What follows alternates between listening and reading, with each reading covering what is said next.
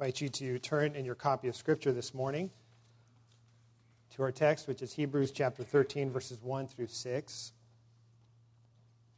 As our series through uh, the book of Hebrews is coming to a conclusion, and the author here in this letter now uh, starts to draw some practical applications to what it means for us to be in Christ.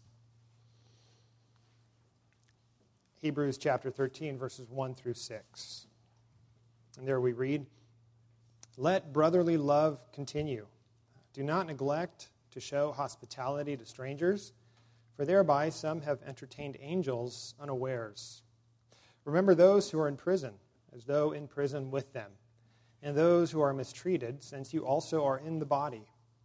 Let marriage be held in honor among all, and let the marriage bed be undefiled for God will judge the sexually immoral and adulterous. Keep your life free from the love of money, and be content with what you have. For he has said, I will never leave you nor forsake you.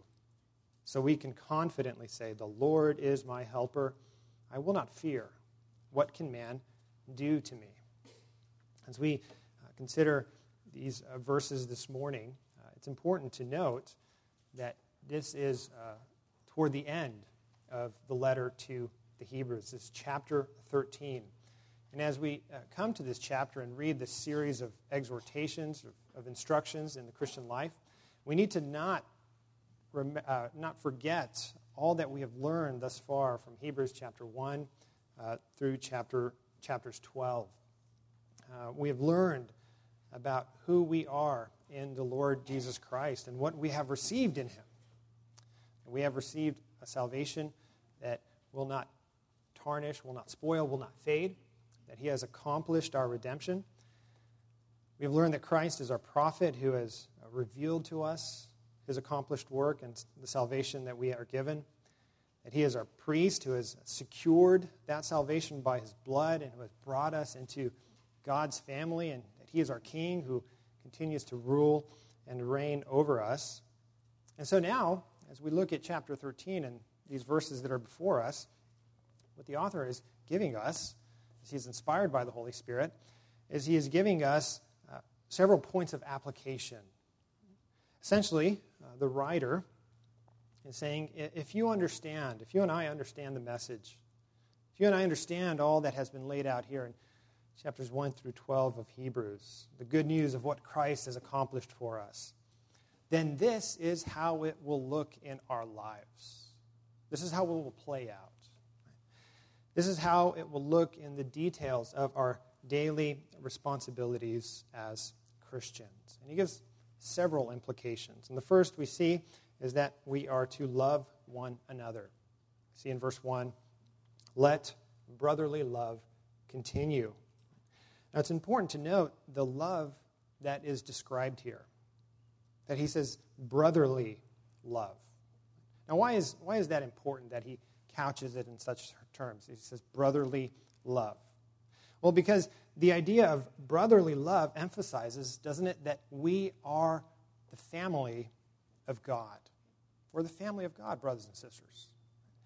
Remember the instruction that he gave in chapter 12 that as believers, God is our Father. And as our Father, God treats us as his children because of our adoption through the Lord Jesus Christ.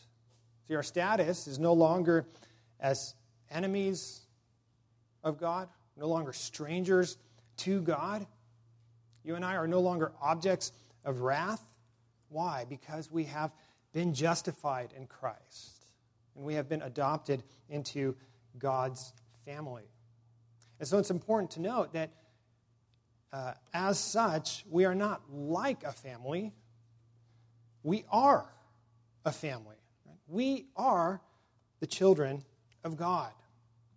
And that, therefore, makes us brothers and sisters in Christ. We are a forever family. Now, if you uh, look around the church this morning, uh, these are the people that you will spend eternity with. We are the forever family of God.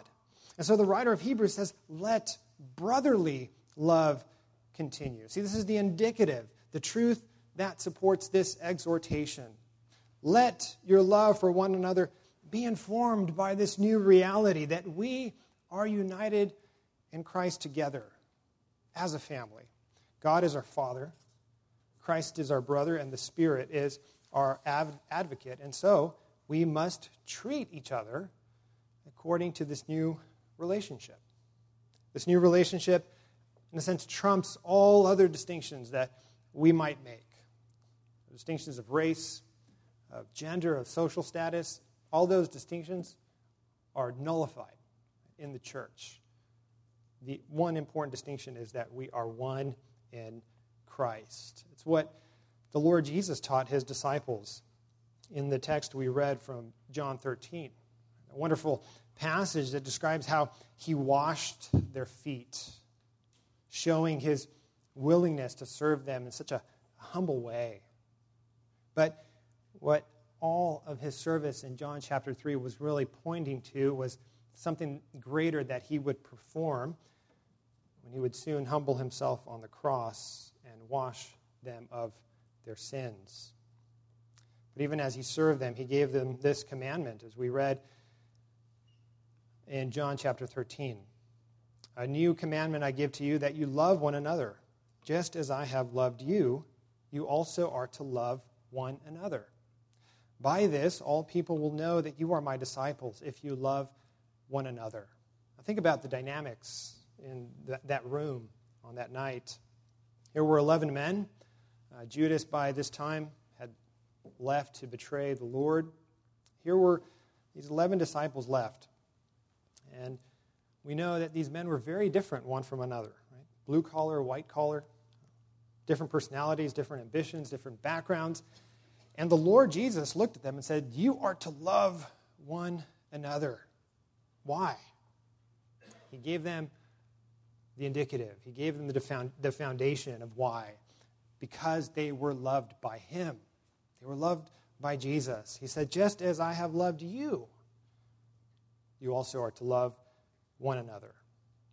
Many of you know that I am the youngest of eight children, and uh, growing up, my siblings and I, we got along pretty well.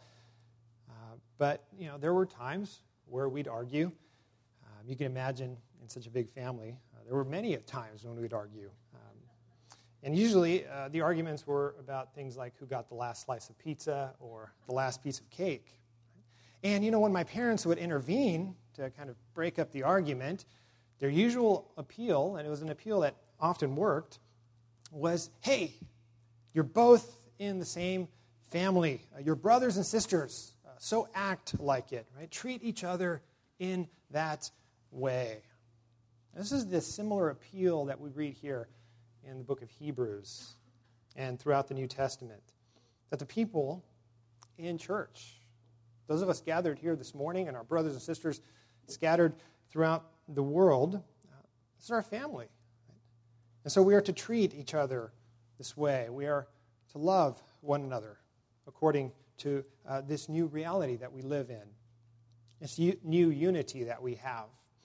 Um, and, you know, we read instructions about what this love looks like throughout the New Testament. We see here the exhortation, as we'll see in verses 2 and 3, the practical implications, but it really is instructive as we read the New Testament how our love for one another is to be informed. For example, uh, 1 Corinthians chapter 13, right? usually known as the love chapter. It's the chapter that is often read at weddings and applied uh, to marriage. But you know, 1 Corinthians chapter 13, it's for the church. It's to instruct you and I how to love one another, those of us who are in the church. And listen to what the Apostle Paul writes in 1 Corinthians 13 to us. He says, beginning in verse 4, love is patient and kind. Love does not envy or boast. It is not arrogant or rude. It does not insist on its own way. It is not irritable or resentful. It does not rejoice at wrongdoing, but rejoices with the truth.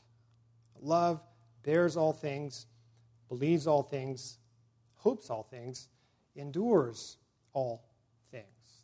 this is the love that we are to show to one another. And that's why I use this word to show to one another, because in the New Testament, love is not primarily a feeling, but it shows itself, it displays itself in our actions. Notice again John 13, where Jesus says, As I have loved you.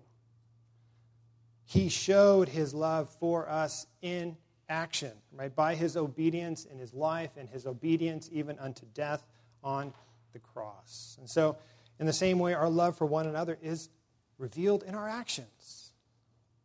There are many ways that we show love to one another, but our passage this morning describes two very concrete examples. We see in our second point, verse 2, and we are to show hospitality. Show hospitality. Hebrews chapter 13, verse 2, we read, Do not neglect to show hospitality to strangers, for thereby some have entertained angels unawares. Now, uh, the author here is alluding to Abraham and the heavenly strangers that he entertained. Uh, we read about this in Genesis chapter 18. Three men uh, visited Abraham and Sarah, and these men were the Lord and two of his angels. And we read there in Genesis 18 that Abraham and Sarah provided a meal for them. And the text says that while the men ate, uh, Abraham stood by them. He didn't sit and eat with them. It was a sign of respect that Abraham was showing, uh, acknowledging the fact that these were uh, divine uh, beings. And so when we think about hospitality and what the Bible teaches us about this topic, you know, the main idea behind it is that we are to be willing to invite people into our homes. And in this context, here in Hebrews 13, it's uh, specifically inviting Christians who we might not know well into our homes. See, not just our close friends and those that we get along with really well at church, but to invite all Christians into our homes, to be hospitable in that way. Now, there's a historical context behind this exhortation here in Hebrews chapter 13, and it's the idea that uh, in the first century, when this letter was written, uh, travel was dangerous and it was very difficult. The ancient world, uh, travel long distances, over long distances, was uh, precarious. You know, I, I returned yesterday from uh, Philadelphia. You know, no matter how many annoyances I had with uh, delayed flights and uh, crammed airplane seating, you know, every time I fly, I think about how amazing the technology is. Right? You know, we can fly in just a few hours from one coast uh, to the other, and we don't have to do it on horseback. It doesn't take us months. We don't have to do it in covered wagons. Uh, we don't have to travel long distances on camelback or on horseback. We get to sit and relax, and we are just taken there. It's almost like you fall asleep once the plane gets going, and by the time you wake up, you're in a different time zone. It's just absolutely amazing. Right? so hard for us sometimes to fathom what travel was like in the first century. All the historical accounts point to the fact that it was dangerous and difficult. And, you know, we know that there were inns for travelers to stay overnight, uh, but those inns were few and far between, and they were often crowded and very expensive to stay at. And so the instruction here in Hebrews chapter 13, verse 2, to the early church is to care for Christians who are traveling by inviting them into your home for the night, to provide shelter and safety for Christians who are traveling and in need. And this exhortation is given throughout the New Testament. We read in Romans chapter 12, verse 13. Uh, Paul says, Contribute to the needs of the saints and seek to show hospitality. In 1 Peter chapter 4, verse 19, show hospitality to one another without grumbling. Now, loved ones, what does this mean for us today? You know, we live in a different setting. And you know, often being willing to invite Christians into our homes isn't a matter of life and death as it was in the first century because you know there are plenty of comfortable hotels. Uh, so it's not as much a necessity, according to life and death, as it was in the first century. But this principle of inviting each other into our homes and receiving each other in fellowship still applies. So the application is very simple. We are to be hospitable to one another, open up our homes to one another, to invite one another over for a dinner or for a lunch, time spent together. Especially, we read here, especially to those who are strangers, right, who might be new members in our church, who are Christians that we do not know, but again, who are nonetheless our brothers and sisters in Christ. See, we are to invite people into our families because we have been invited into the family of God.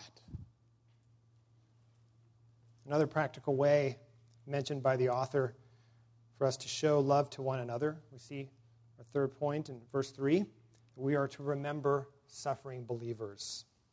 He writes, Remember those who are in prison, as though in prison with them, and those who are mistreated, since you also are in the body. Now, the Hebrew Christians, uh, we read uh, earlier in chapter 10, they had ministered to those in prison in the past, and the writer here reminds them to keep doing that, to keep ministering to those Christians who were in prison. And so the question comes up, you know, why were Christians in prison? What did they do? Did they do something bad in order, uh, in order that they are, you know, they're stuck in prison? And, and the answer we see, and we know this from the context that uh, this letter was written in, uh, the reason why these Christians were imprisoned is because of persecution. They were suffering for the sake of the gospel. Because they confessed Christ, they had been thrown in prison. We saw this and we see this throughout the book of Acts with the apostles who were arrested for their preaching. And, you know, when we think about, again, the first century context, uh, prisoners in the first century were not treated well. They often had to depend on friends and family, uh, even for their most basic needs.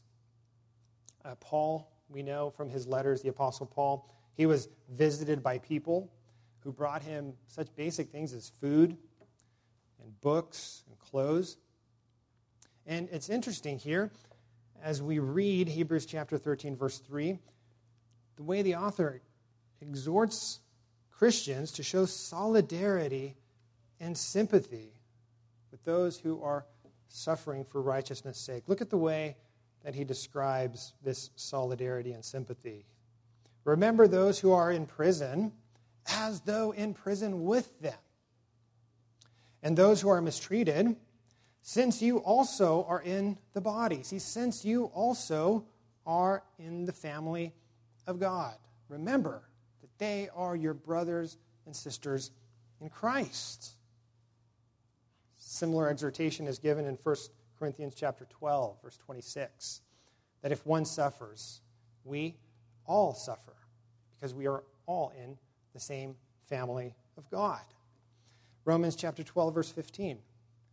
The Apostle Paul calls us to rejoice with those who rejoice, as well as to weep with those who weep.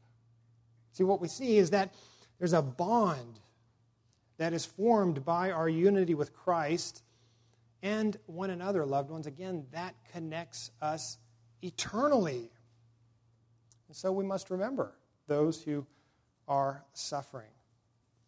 As by way of application, how might we apply this to our context today? We are certainly to remember uh, suffering Christians who are imprisoned throughout the world. We know that our brothers and sisters throughout the world are persecuted in many countries and uh, very, uh, facing very, uh, very stiff opposition. Um, in the home worship guide in the bulletin, uh, under Wednesday, if some of you use the home worship guide, um, every Wednesday I list a country for us to pray for the churches in that country. Uh, for this week, it's Libya. And then I also include that we are to pray for persecuted Christians.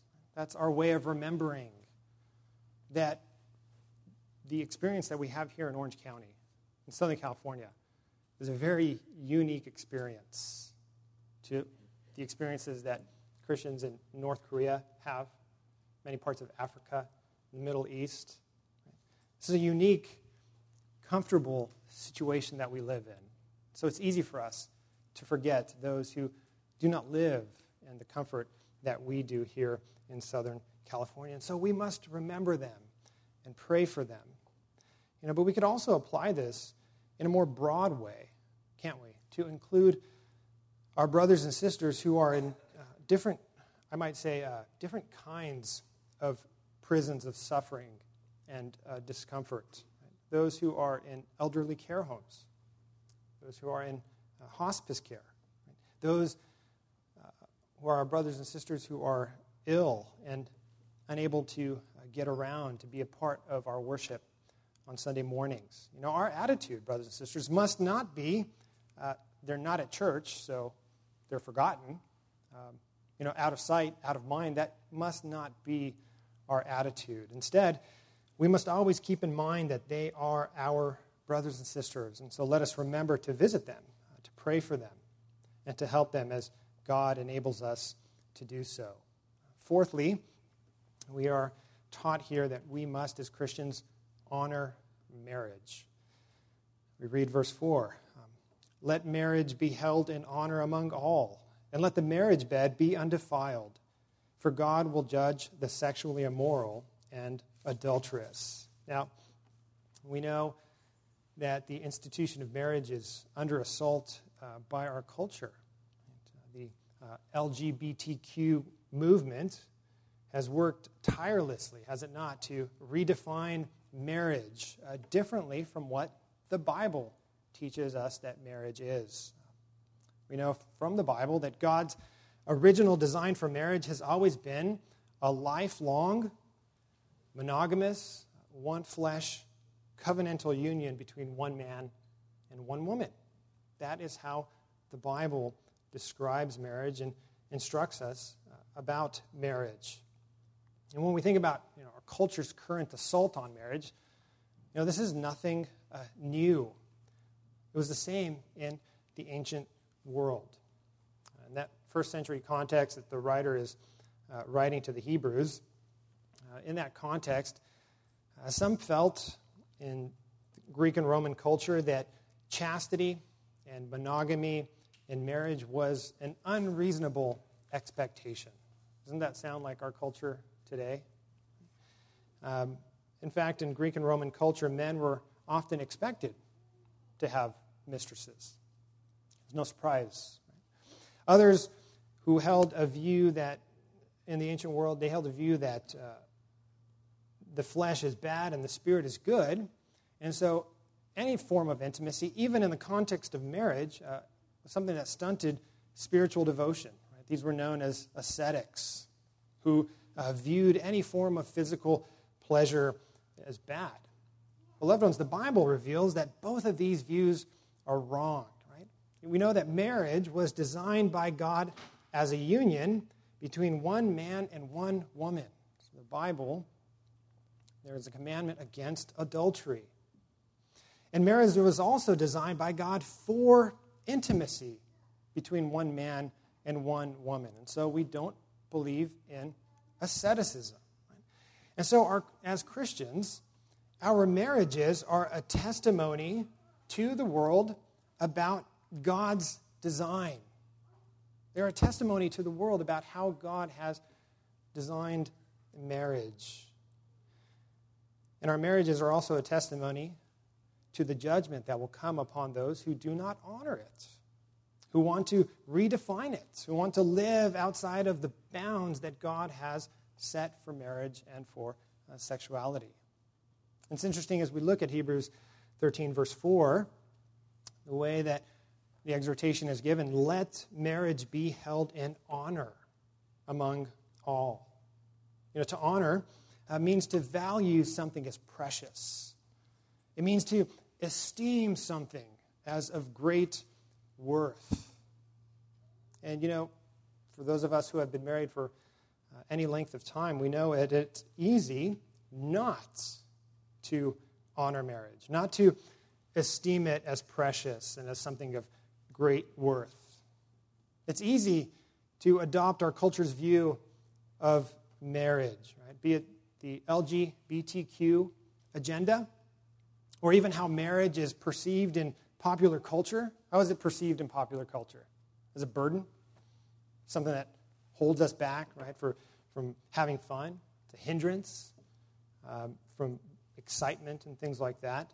But, loved ones, biblically, we see that God gave us marriage, a covenantal union, in order that we might better understand Him and how He works. Because the Bible says that He gave us marriage partly so that we might understand the relationship between Christ and His church, right? This is exactly what the Apostle Paul points out for us in Ephesians chapter 5, verses 28 and following, where Paul says, In the same way, husbands should love their wives as their own bodies. He who loves his wife loves himself. For no one ever hated his own flesh, but nourishes and cherishes it, just as Christ does the church, because we are members of his body. Therefore, a man shall leave his father and mother and hold fast to his wife, and the two shall become one flesh. And Paul explains what he's getting at. This mystery is profound, and I am saying that it refers to Christ and the church.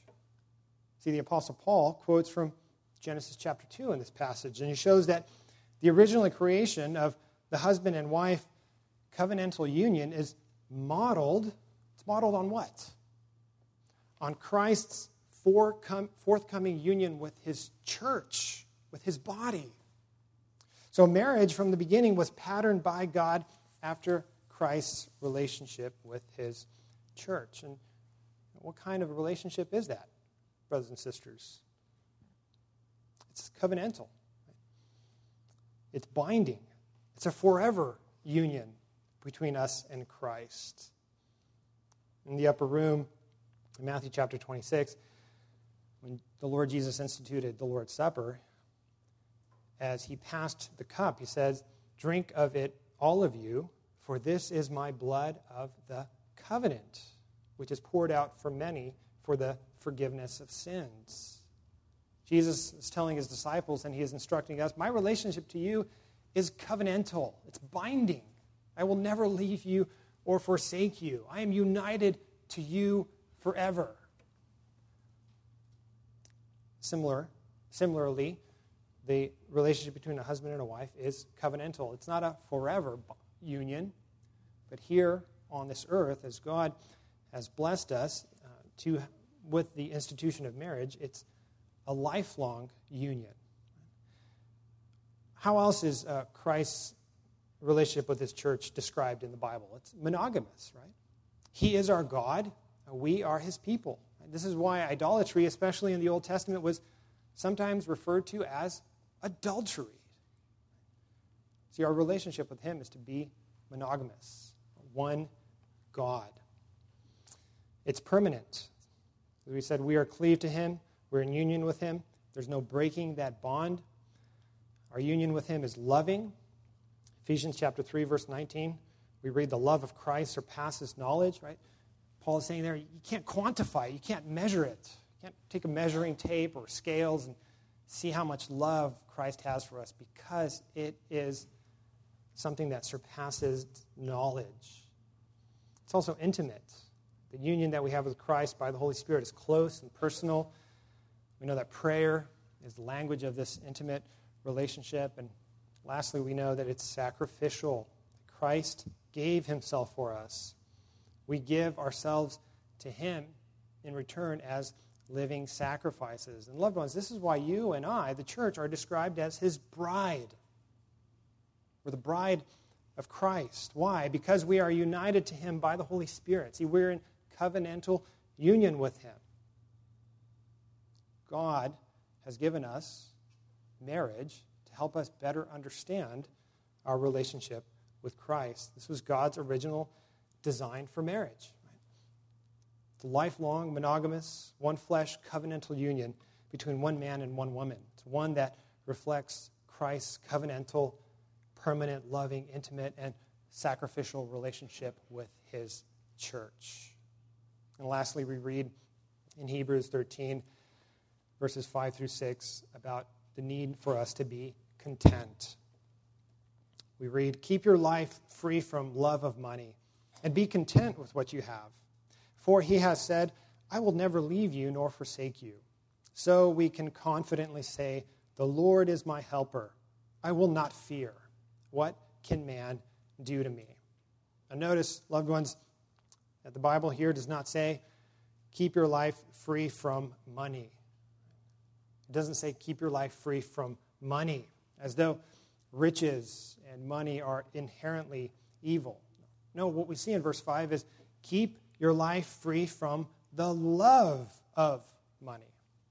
See, it's the love of money that is the root of all kinds of evils, says Paul in 1 Timothy chapter 6, verse 10. And even when we consider the teachings of our Lord Jesus, you know, he warned his disciples a lot about the dangers of the love of money because he knew that the love of money is a pitfall for many believers. Uh, 16 out of 38 of his parables are concerned with how to handle money and possessions. 16 out of 38. And in the gospel, an amazing one out of 10 verses, so 288 verses in all, deal directly with the subject of money. And the Bible as a whole has about 500 verses on prayer, uh, 500 verses on faith, but there are more than 2,000 verses on instructing us about money and possession. And so notice again in our text that the author says, Keep your life free from love of money, in keeping with the rest of what Scripture teaches. Knowing the dangers and the pitfalls of loving money more than we love and trust in God.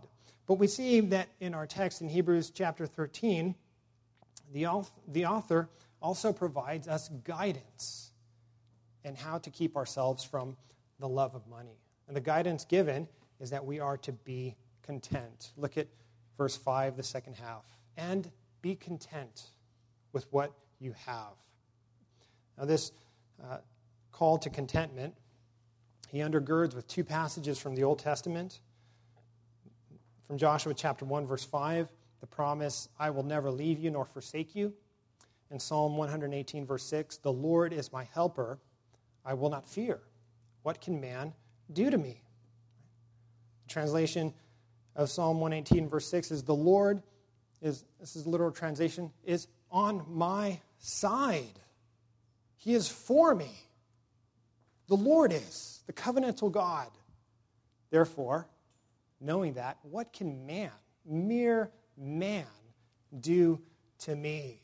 That's the picture that the psalmist paints and that the writer of Hebrews now quotes. So, what we see, loved ones, is when we talk about the idea of contentment in the Christian life, you know, we need to understand it's not, it's not something that we strive after that we could work toward in the sense of, you know, close your eyes and say, I need to be content. Just try really, really hard to be content. That's not what the Bible teaches us eh, about how contentment comes about in the Christian life. But instead, the Bible says that contentment is something like a, a byproduct, it's a result of understanding who God is and what He has promised to do for us. See, we can't strive to be content, but what we do, loved ones, is we seek to know God more. We seek to understand more of His Word, what Christ has accomplished for us, how God provides for us every day, how He is our loving Father, the implications of that, to see a big view, a bigger view of who God is. And that is what produces in us contentment. Contentment with what our Heavenly Father has seen fit to give us and to provide for us. We don't strive to be content, but we seek to know more about God and his love for us in Christ, and contentment will follow. To know that he is our heavenly Father, that Christ has accomplished our salvation, And that salvation is continually being applied to us by the Holy Spirit. In conclusion, I read from Romans chapter 8, verse uh, 31 through 32. The Apostle Paul says, If God is for us, again, if God is for us, who can be against us? He who did not spare his own son, but gave him up for us all, how will he not also with him graciously give us all things? And the answer is, he will graciously give us all things our daily bread, everything that we need, for he gives us life and breath and everything. Amen. Let us pray. Lord, we do thank you for saving us through the Lord Jesus Christ, for the way that the Spirit continues to apply Christ's work to our lives, and for this new reality that we have brought, been brought into. We are your children, we are brothers and sisters united in Christ. We pray that that reality would work itself out in our attitudes toward one another, in our actions uh, toward one another, or that we might learn daily how to serve uh, Christ and uh, this body that we have been united to. We pray these things in Jesus' name.